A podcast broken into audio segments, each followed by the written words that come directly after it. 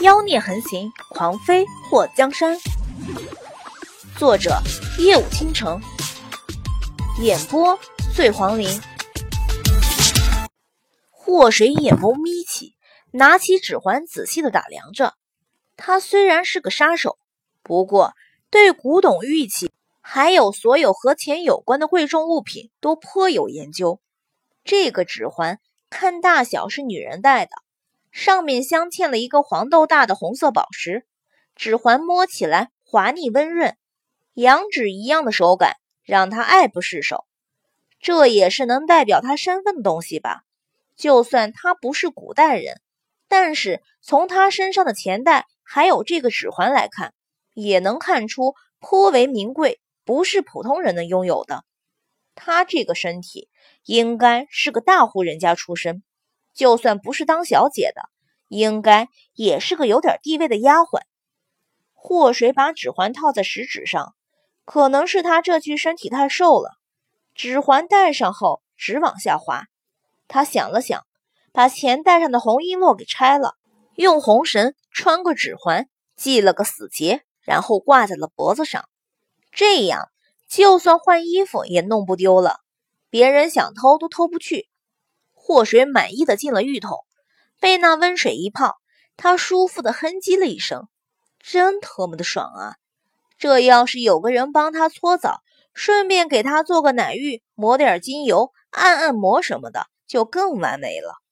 话说，他这身上搓下来的泥球子晾干了，都能用弹弓打着玩了。祸水抹了一把爆破汗，原谅他的放荡不羁、粗俗不要脸。实在是他白捡的这身体太埋汰了。审视了一下浴桶中这还没开始发育的扁平身体，祸水想哭。他穿越到这个破地方之前，在圈里头被誉为祸水一般的人物，可想而知，他是有多么的美丽迷人、窈窕妩媚，多么的曼妙有致、夺人眼球。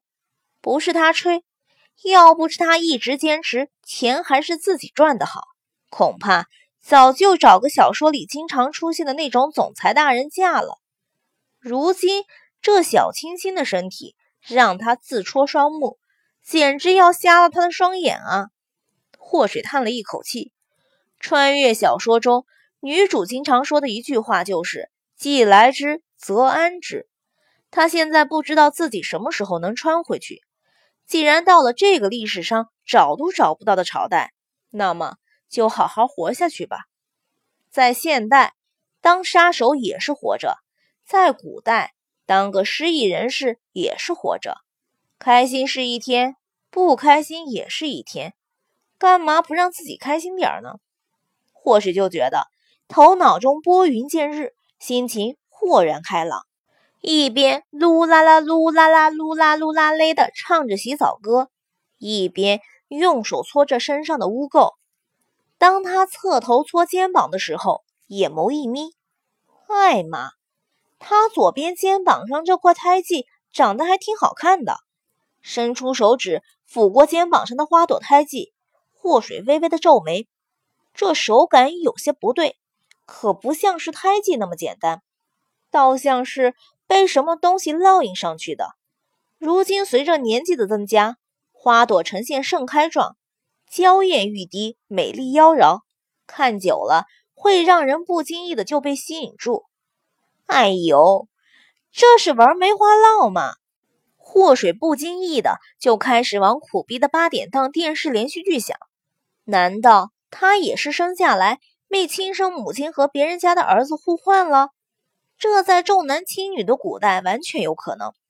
也许他真的是金枝玉叶呢？因为生出来是个女儿，所以被连生了几个女儿的母亲给送走了。